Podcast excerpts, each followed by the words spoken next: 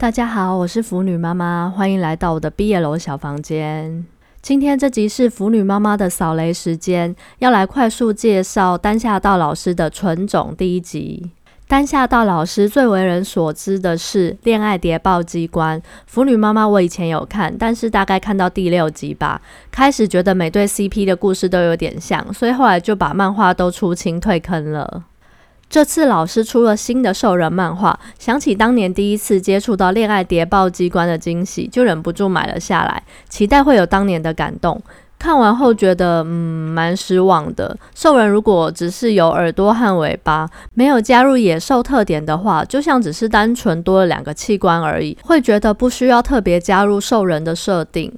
这本纯种小公是老虎兽人，小兽是蛇人。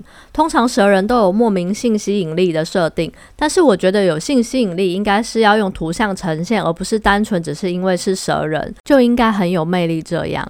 然后小公是老虎兽人，即使换成熊、狮子也都不影响剧情，也是很可惜了兽人的设定。